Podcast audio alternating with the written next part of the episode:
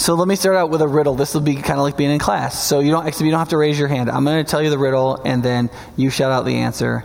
And uh, don't take my sermon answer because that'll kind of ruin all this. Okay? All right. So the, here's the riddle: What is more useful when it's broken? What is more useful or more mal? Yeah. A car? No. Yeah. No. I thought I was clear about the sermon not taking the sermon answer. Thank you. An egg, that, that, yeah, the most, if you go on the internet, the official answer is egg. Also, other good answers, any nut, right? Um, or glow sticks. That's, that's on a, a, a, mommy parenting blog. There's apparently 5 billion of those in America now. And um, this is one fun thing to do with your kids, and they probably won't get some horrible chemically induced disease. Um, but the, the answer that actually occurred to me first was actually a horse. Right? You can't do anything with them until they're broken, right? Rideable. And then once you do, I mean, the world was won and lost for like a thousand plus years. Well, more like probably 4,000 years. Uh, by horseback, right? Um, there's some things that just, they're not useful until they're broken.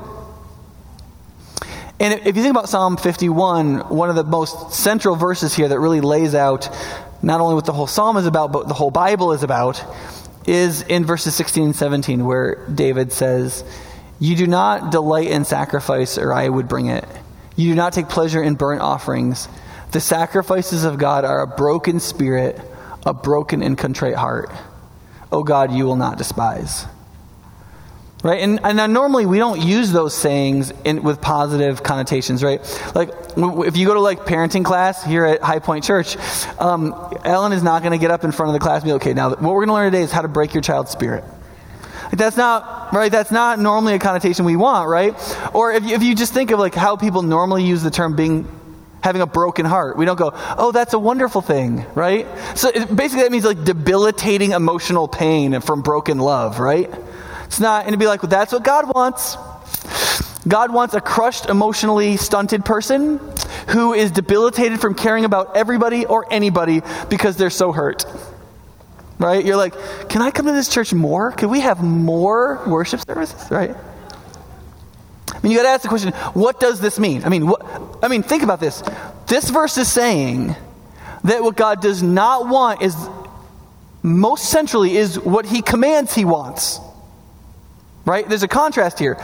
God commanded these sacrifices to be made, but poetically he's saying, So much do you want this thing that I can say before it, you don't even want this thing that you said we had to do.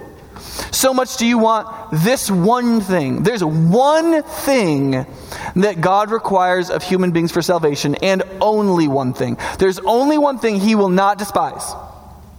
He will move toward emotionally, he will not reject emotionally. And it is a, oh, I think I pushed the button without meaning to. It is a broken spirit, a broken and contrite heart. So it like it makes a little bit of sense to want to figure out what that means, right? I should tell you here up front that this sermon is going to actually be two sermons because it is.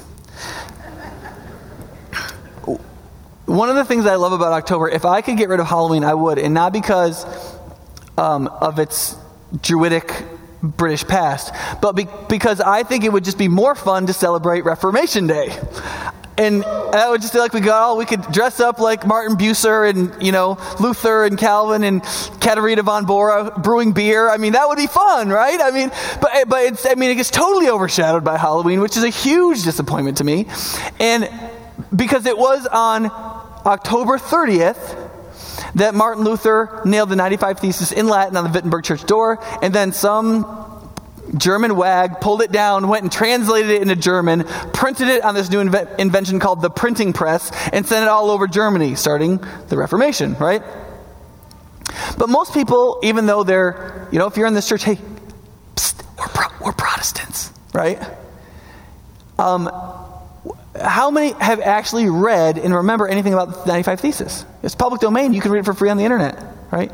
The very first one that encapsulates really everything Luther thought he had learned about the gospel, which is the basis on which he was going to argue against indulgences, was this. When our Lord and Master Jesus Christ said, Repent He intended that the entire life of believers should be repentance. 30 years later, on his deathbed, the last thing he ever wrote down that we know of was on a little scrap of paper. He wrote in German, We are beggars, this is true. Which is really two ways of saying the same thing. The person who is recognizes that the whole Christian life is repentance. That is saying, I'm wrong, you're right, please help me. Means that the character and identity of every human is that this is true. We are beggars. Which led Luther to summarize Christian faith this way All of life is repentance. If, if you want to understand Christian spirituality, how is Christian spirituality different from all the other religious spiritualities? What makes Christianity Christianity? If I want to live as a Christian, what's the first thing I need to understand and know? What does it mean to live out Christian faith? Just here's a sentence. You could, you could memorize this right now and carry it away with you. All of life is repentance.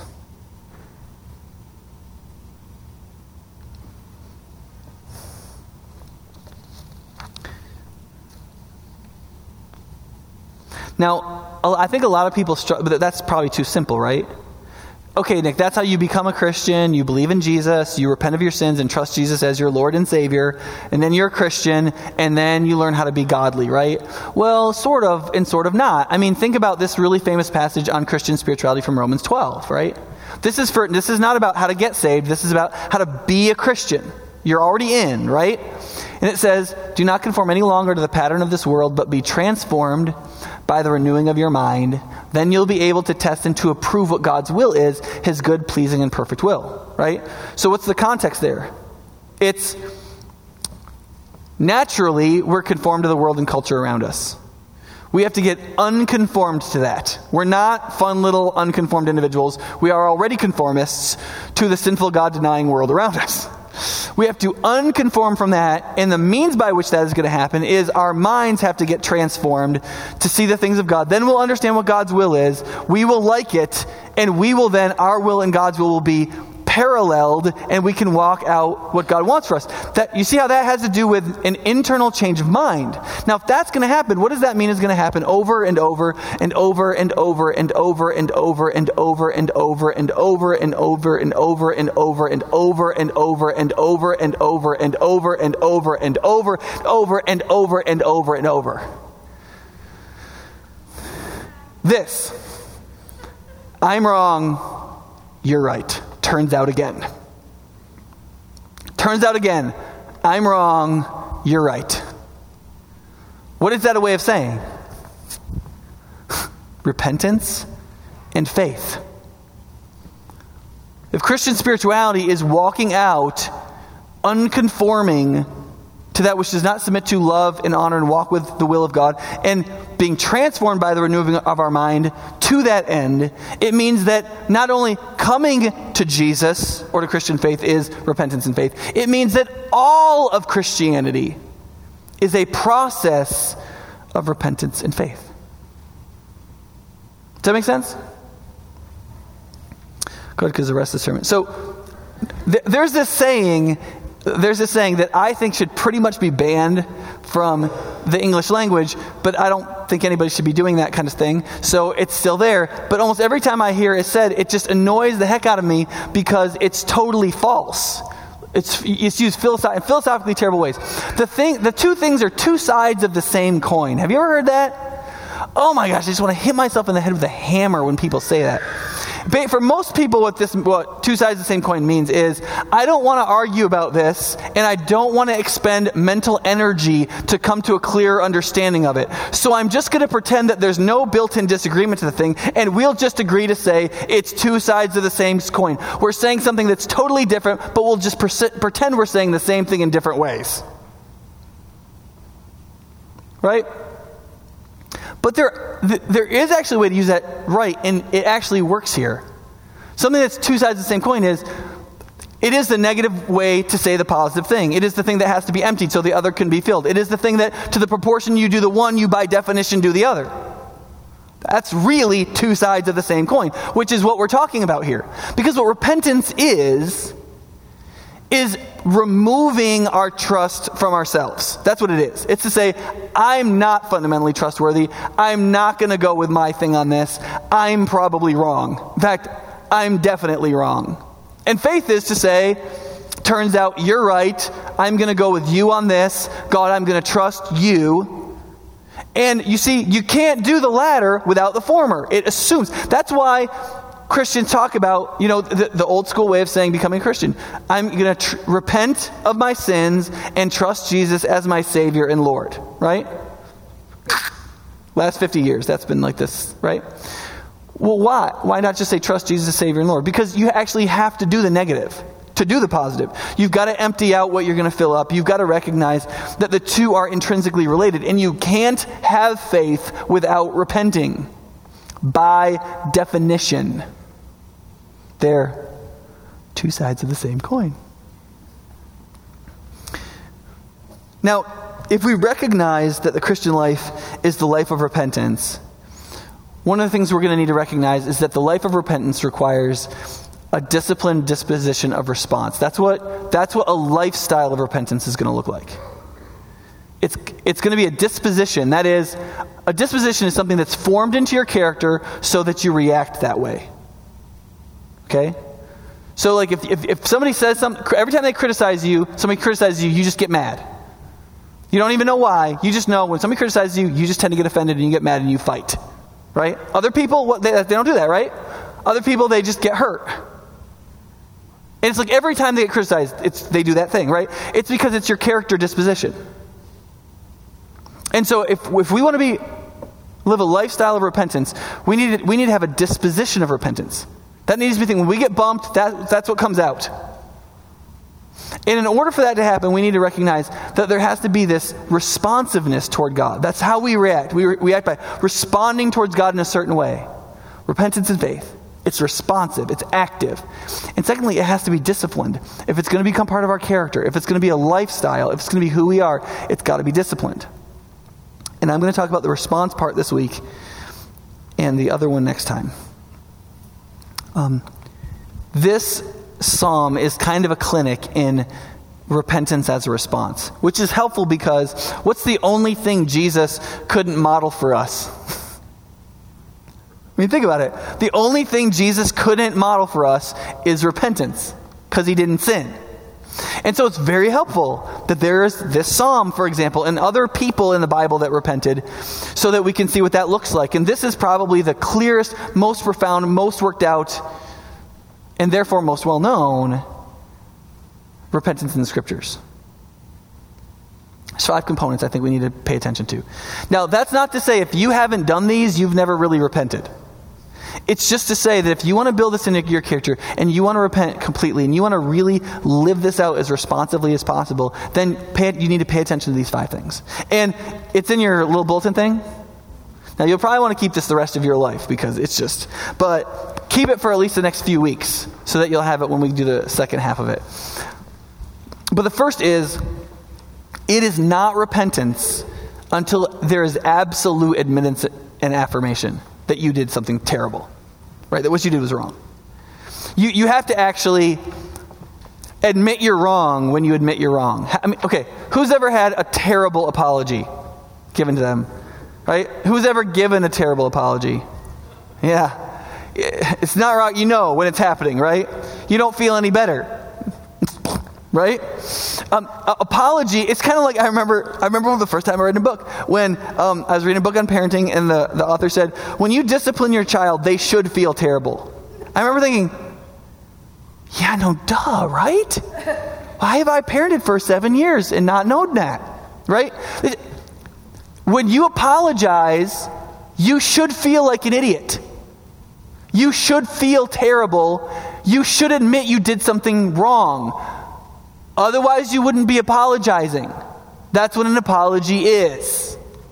And one of the things that you see very clearly in this psalm is that David doesn't really hold anything back. He calls things what it is, right? He refers to his actions as sin, transgression, iniquity, like straying from the path, incurring moral guilt, intentionally and deliberately disobeying God, hurting. I mean, he, I mean, he just He's, he's very creative with his language about how terrible his actions were. And it's personal. It's not like just, well, I didn't act optimally. It's very personal. He says, I did this, right? Then he turns to God and he said, I did this to you, right? And so focused is he about it. He says, Against you, you only have I sinned and done what is evil in your sight. Now, that's, that's not literally true, right? That's poetically true. What he's saying is, in comparison, this is absolutely about you. Like, there's all these people that I've hurt. There's this wreckage of people in my life because of what I just done. But still, in comparison, it is you that I've sinned against, you being God. And he recognizes that this is not just, well, I made a mistake. We had an unhelpful episode, but I'm normally a fabulous person. No, right? He says, surely I was sinful from birth, from the time my mother conceived me. Now, we all may want to use that as a theological proof text that depravity starts in the womb, but that's not David's point, is it? David's point is he's been bad his whole life. He's a bad person. This is not an unhelpful event that just sort of happened as a contingency of circumstances because he didn't have any better options. A little moment of weakness where he had a dis- indiscretion. Right? He's saying, No, I've always been terrible. And then the next verse it says, right, surely you desire truth in the inner parts, you teach me wisdom in the inmost place. Now that could be a metaphorical comparison of the womb with our most inner places. Right? In the womb, he was wicked.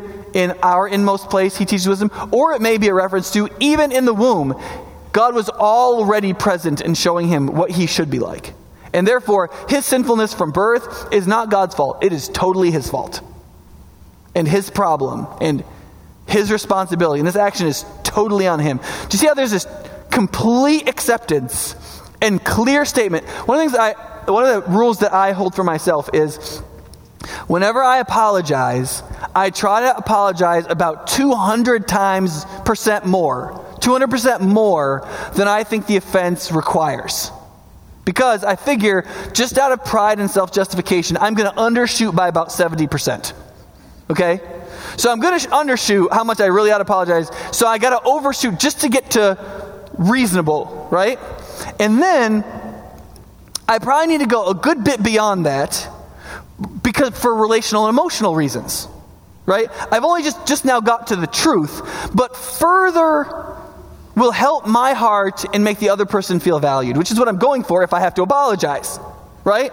So after I've said what I've done, then I'd say, okay, now it's time to get more specific about how terrible I am and how they didn't deserve this, right? So it's like, and and that's not just I didn't just do that. This is a defect in me that I haven't dealt with, that I've let sit there, and that will produce this again. And I'm sorry. It, and I, I teach my kids to do that because it has to be done. Because if I undershoot, if I go, well, I'll just apologize, I'm going to undershoot, and what am I going to do? Well, I'm going to do the second thing that isn't there, right? And that is, I'm not going to take full guilt. I'm going to shift. I'm going to do something. And that's one of the things you don't see any of in this psalm. There's no guilt shifting, there's no shared blame, there's no. One of the things that um, Matthew commentators point out about the book of Matthew is that in the genealogy of Jesus, there are three women mentioned. One is Rahab, the prostitute, the other is Ruth, and the third is Bathsheba, the woman that David committed adultery with, which produced this psalm. Bathsheba is the only one of the three that is not mentioned by name. Rahab is mentioned by name, right? Ruth is mentioned by name. So you have a prostitute, right? You have a foreigner, a Moabitess from a group of people that the Jews hated. And then you've got, and here's, all, here's what it says. And his mother, Solomon's mother, had been Uriah's wife. No mention of her name. Most New Testament scholars argue that this is evidence that it was understood that Bathsheba had plenty of complicity in the affair as well as David. That she was no Boy Scout, so to speak. Um,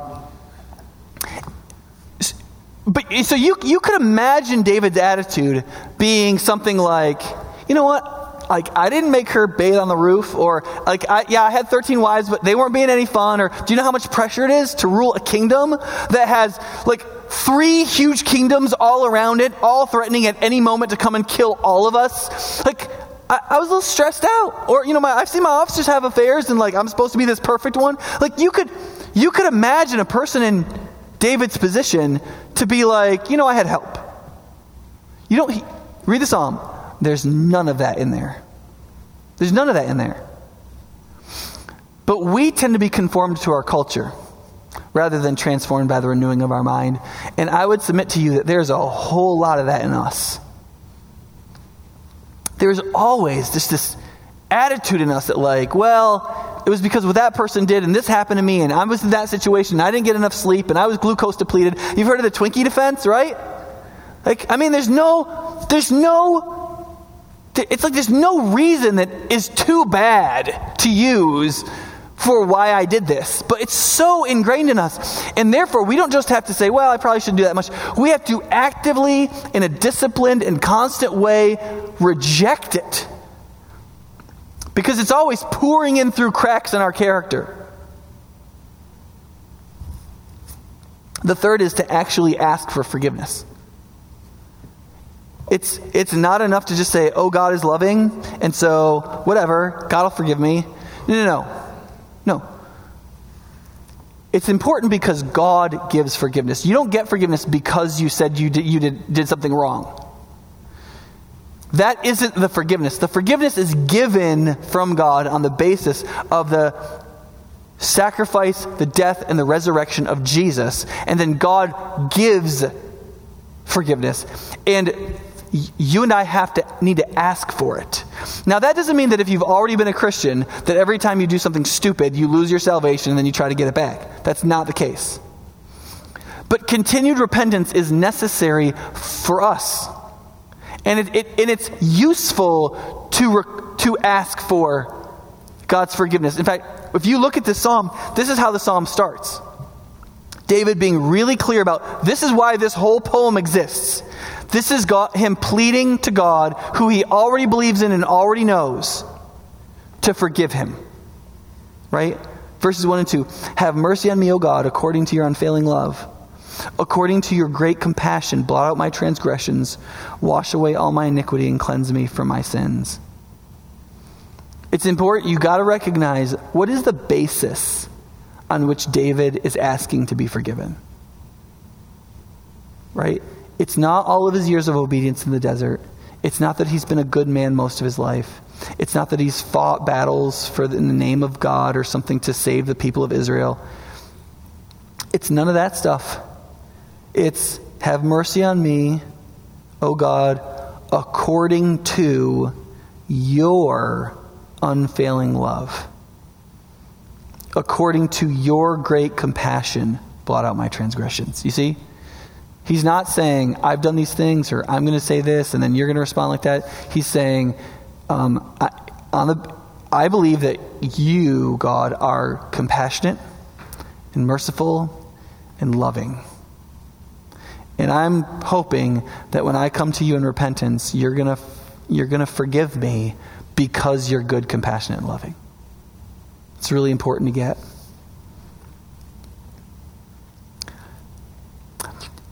You're familiar with the cliche, love the sin or hate the sin? Or, I'm sorry, aphorism or principle, whatever. Look, what, is that right? Love the sinner, hate the sin? Is that right? Right? It, eh, it is. It is right. But on what basis is it right? Right?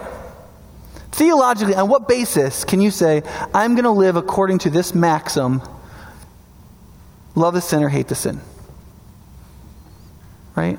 Is that true about you and me?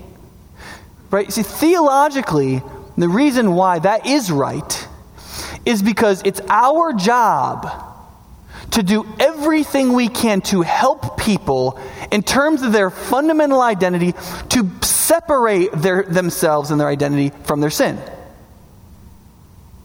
Right? In order for redemption to happen, the sin and the sinner have to get daylight between them somehow. There has to be this disjunction between the sin and the person's being and their connection with each other. There's only one way for that to happen. How, how does a person's self get disconnected from part of their fundamental human condition. How's that going to happen? Because if you look at the biblical doctrine of salvation and the biblical doctrine of damnation, human beings get redeemed or destroyed, not just their sins, but themselves, right? Redemption happens to us, or damnation happens to us, not just to our sins, right? So, how, how does this happen? You see, there's only one way that a person who's in a particular condition can be separated from it when they're infected by it. There's only one repentance right? To say, it's in me and I don't want it to be in me. It, it creates a psychological and spiritual daylight between the self and the condition in a way that the two can be divided and one can be taken away and the other redeemed. And so we function in relationship to everybody God has called us to love, and we can love the sinner and hate the sin because it's our job to seek to help them to get to the place where repentance can come and that daylight can be created and sin can be forgiven and the person can be redeemed and there can be redemption. It's the same reason the same reason why repentance is so necessary for us. How does redemption come to somebody who's in a sinful condition, who on some level loves their sin, who in a lot of ways really just wants to be their own person and not rely on God and not come to Him and not Right? How do we get the two apart? And how do we believe if we recognize, like David, that our heart has been like this since before we were even born? And yet it's not, it's not something that we can get out of the responsibility of. We love it. How, do we get split from it so that God can destroy one, take one away as far as the east is from the west, completely obliterate one, and not us? Says, there's only one thing it, repentance does that. Repentance divides the sinful condition from the divine nature. It creates the, the division between where we are as sinners and what God created us to be originally in His image, such that we renounce the sinful condition. That's what repentance is. It's, I don't want to be like this. Please take this part of me away from me. I don't want it. That's what repentance is in us.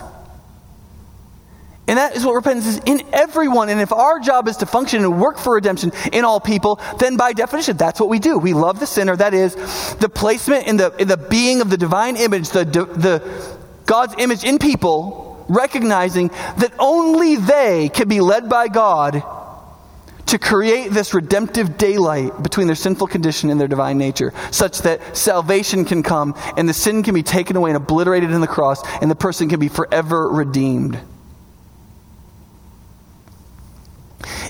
I think that if you understand it that way, that ridiculous cliche can be an exactly right definition of what Christians are called to do in the culture.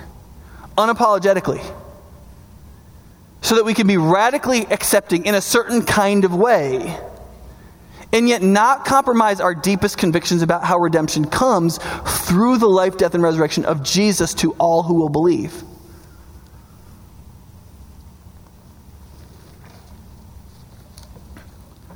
The fourth is to actually ask for restoration, right? Forgiveness is past. I did this. Will you forgive me? But then there's also this question of what do you need now? Do you have that?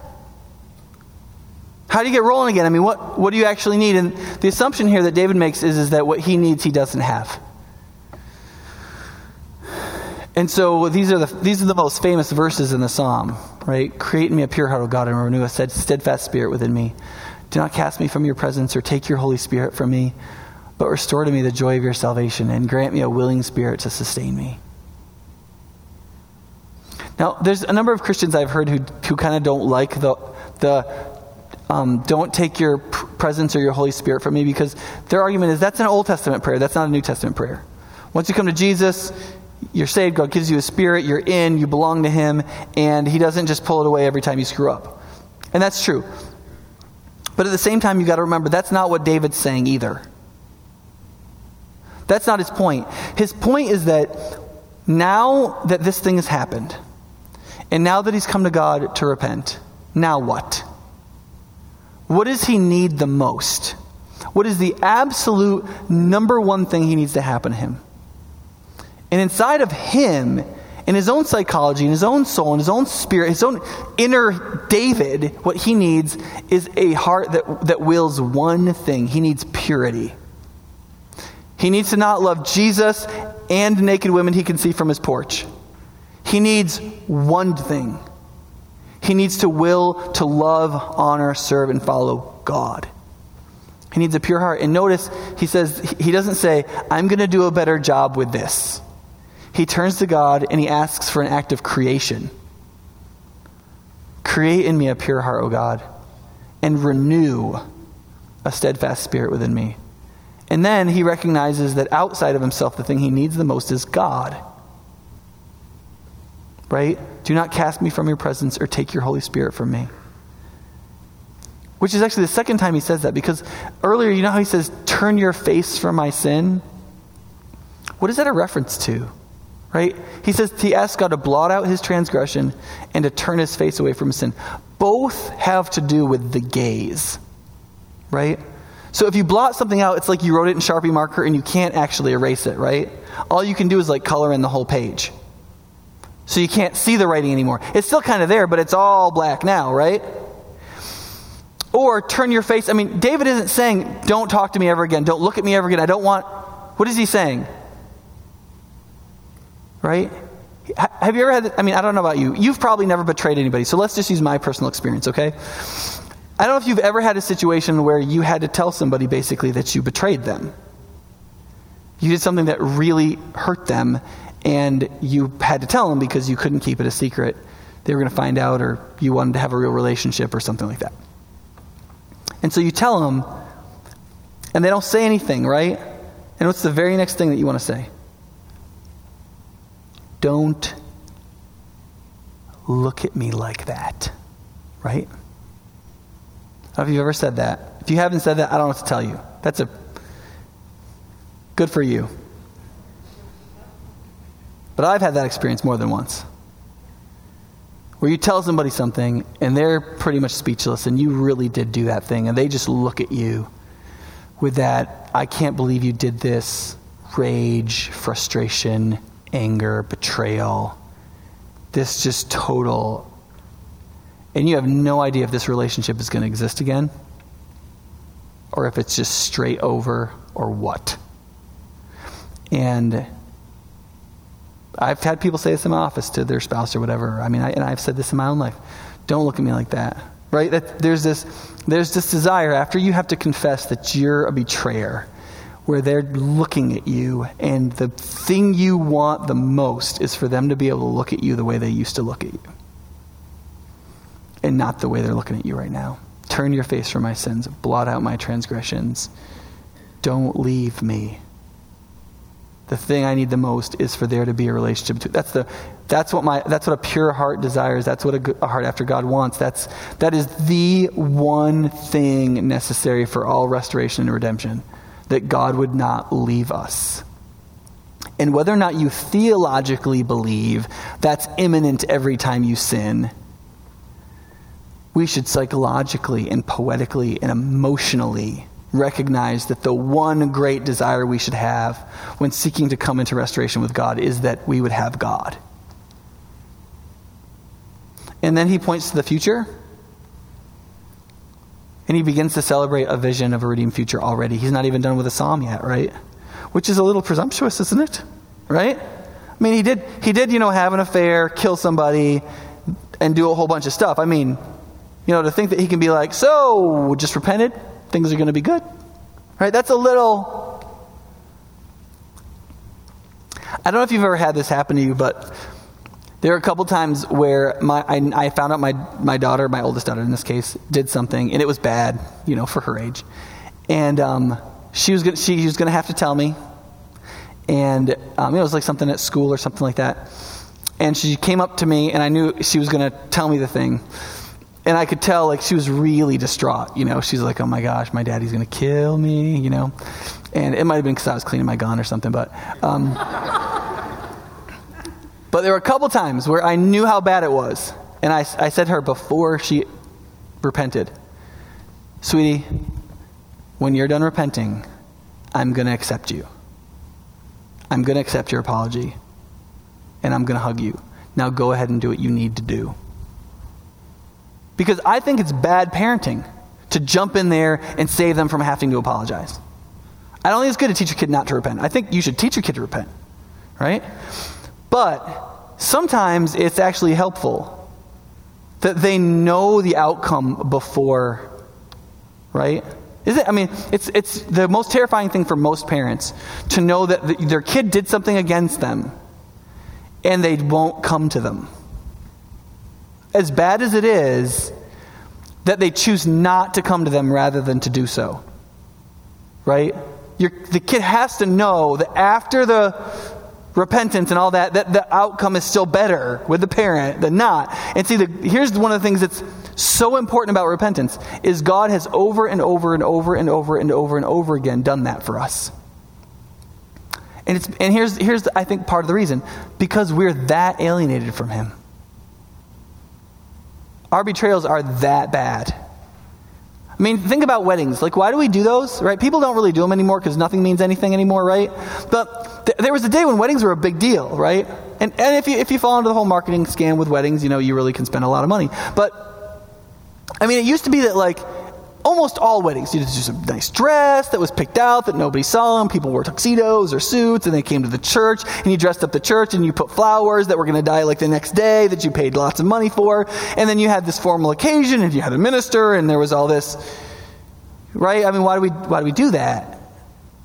And the whole the whole thing was, how do you say I really really mean something to someone especially if it's a promise they've got to carry with them a really long time. Right? I mean, how many reallys can you put in front of something? You know, you've got mean this, and then what do you say in front of it? You get so you just spend fourteen thousand dollars or two hundred seventy thousand dollars to try to make it big enough, right? And you see, in in one sense, Christ's death on the cross is first and foremost his death for our sins. It is a sacrifice. It's not communication, it is payment. But I, abstractly, Jesus could have died on the cross on Mars. Right? I mean, eh, he had, he had to die for our sins, but this way, which, I mean, why the way he did and the time he did in front of the people he did, and why three years of ministry before it, and why all that leading up to it, and why the inscripturation of it after it, and what. Well, it's because it didn't just do something sacrificially, it made a statement humanly. It said, before you even decide whether or not you want to come to Jesus, for the first time or for the 500th time, before you ever even think about doing that, here's what you need to know I'm going to accept it. I'm going to take it. And here's how formal it is the eternal Son of God is going to become a human being and be crucified and murdered in the most painful and terrible way human beings ever came up with. And then, to make it even more sure that he's even more serious, he's going to be raised from the dead to demonstrate God's acceptance of that sacrifice. And the cross and the resurrection together to demonstrate the reality of the teaching that Jesus provided is meant to say beforehand, it works. You come to him and he'll accept you. He does have that steadfast love. It is there, it is real. And so if you come and you repent, even in the repentance, it's actually good for you to start thinking about the future because God is going to forgive, He is going to restore, there is going to be a future. Right? There's this, there's this funnier, you might say silly little contradiction in the, in the passage, right? Where he's coming to the end, he's talking about the future. He says, In your good pleasure, make Zion prosper, build up the walls of Jerusalem. Then there will be righteous sacrifices, whole burnt offerings to delight you. Then bulls will be offered on your altar, right? Two verses before that, he says, You do not delight in sacrifice, or I would bring it. You do not take pleasure in burnt offerings. Right? This is the exact same language, right? You don't like these? We're going to do this to delight you. Right? But you'd have to be a pretty pedantic person to think that that's a real contradiction, right? It's pretty clear what he means. The one thing God actually requires of people is real repentance. It's a broken heart, a broken and contrite spirit, a repentant heart before God. And without that, nothing else matters. There's nothing that can save you, nothing that can help you. You can't add anything to it, you can't go anywhere with it. But on the other side of that, there's a restored future in which we do all kinds of stuff to worship God, honor God, love God, live in His presence, have relationships and community with each other. And the sacrificial systems were part of that. And so, he, so he's saying when he's talking about his repentance, he's like, Look, listen, God, I realize that I could do all kinds of religious stuff, even stuff that you commanded, and it would make a bit of difference. What you want is a repentant heart, you want a broken spirit. But when you restore me and, and you bless me as the king and you build up Jerusalem and Zion, your people together, we're going to enjoy you. We're going to love you. We're going to celebrate we're going to have offerings to praise you, and then we're going to, we're going to eat the sacrificial meals together as a community, and there's going to be a good future. And that is a perfectly legitimate theological reflection because of the God he's repenting to. We're going to end today by taking the, what we call the Lord's Supper together, or communion. And it's part of I mean, it's, the, it's our ritual of repentance that's ongoing, right? We have baptism, right? And baptism is this event where we come for the first time and recognize our death and resurrection, our repentance and faith in Jesus. But Jesus didn't leave it there. He actually instituted another thing we were supposed to do that was a continued remembrance of repenting and trusting in God. That's what this is. And there's there's a misunderstanding that sometimes comes up when we do this because people feel like they shouldn't do it because it's kind of they're kind of unworthy for it. Um, there's a verse that um, let me see if I can pop for this. You gonna pop for to it? It's in 1 Corinthians 11 verses 27 and 29, and it says essentially, um, if you come to the Lord's table unworthily, you eat and drink condemnation on yourself. And so then it says in the second verse, in verse 28, it says, Therefore, everybody before they come should examine themselves so they don't eat the meal unworthily. Now, that can be very confusing to people because people think, oh, there's kind of, I mean, God takes that really seriously. He, you can eat judgment on yourself. And it says that we should come and do so if we don't, if we, some of the translations are unworthily here. It says without recognizing the body of the Lord Jesus, right? And so what people do is they remove themselves from the Lord's Supper. And that is absolutely and exactly the opposite of what this verse means. Because when you, if you're, if you believe in Jesus, if you don't take this ritual to remember Christ's death and resurrection for you, you are rejecting the idea that God saves you freely. Because what you're implicitly stating is that you believe there is something more required of you than admitting that you're wrong and putting your trust in Him something you've got to go do, something you've got to go earn, something you've got to go be. And when you believe that, you absolutely wholesale reject the message of salvation. The message of salvation is you bring nothing, nothing. You have no resource of your own. Truly, we are beggars, in Luther's terms. And you see, what Paul is saying is, is that what you have to do before you come is you have to examine yourself. You see what he's saying? He's saying there's nothing that can't happen right this second that is required to come, truly. What does that mean? What's required? What's the examination? It's repentance, right? It's, I'm doing this sin and I love it, and I don't want to love it anymore. All that's necessary is that psychological moment where you turn it loose, you let it go. That's all that's necessary. And if you'll do that, you can do that in a moment, this second. And that's repentance and faith. And if you won't, it has nothing to do with going away and doing better and any of that kind of stuff. It just is the fact that you don't want to repent and you don't want to have faith. Which means you probably shouldn't take the ritual that demonstrates our repentance and faith in trusting in Jesus. And there's only one other thing related to that. And that is this there's only one thing Jesus ever said, only one sin that Jesus ever said could invalidate your salvation if you trust Him. There's only one. You know what it is? Not forgiving others, right? That's the only sin in the Bible explicitly stated where Jesus said, Say whatever you want about your repentance and faith and how much you love God and how much you've accepted this and how much you live by the redemptive dynamics of the gospel. You choose not to forgive someone else, and your salvation is forfeit. I mean, it literally says, Your Father in heaven will forgive your sins if you forgive others. For if you forgive men when they sin against you, your heavenly Father will also forgive you. But if you do not forgive men their sins, your Father will not forgive your sins. Why is that? You see, it's very clear because that's a denial of the gospel. It's to say repentance and faith does not save. It doesn't. That's wrong. God is totally wrong. The cross does nothing. Because if you believe there is somebody who's done anything to you that requires something more than repentance and faith to belong to God, that is, you have some claim beyond that on them. You are invalidating the concept that salvation by faith is just how it works. And if it's salvation by faith doesn't work for them, it doesn't work for you. You see? If they, because if you won't forgive, you're essentially implicitly assuming something else has to be done for you and to you for that person to rightly be released besides them repenting to God and God releasing them on the, on the basis of the cross.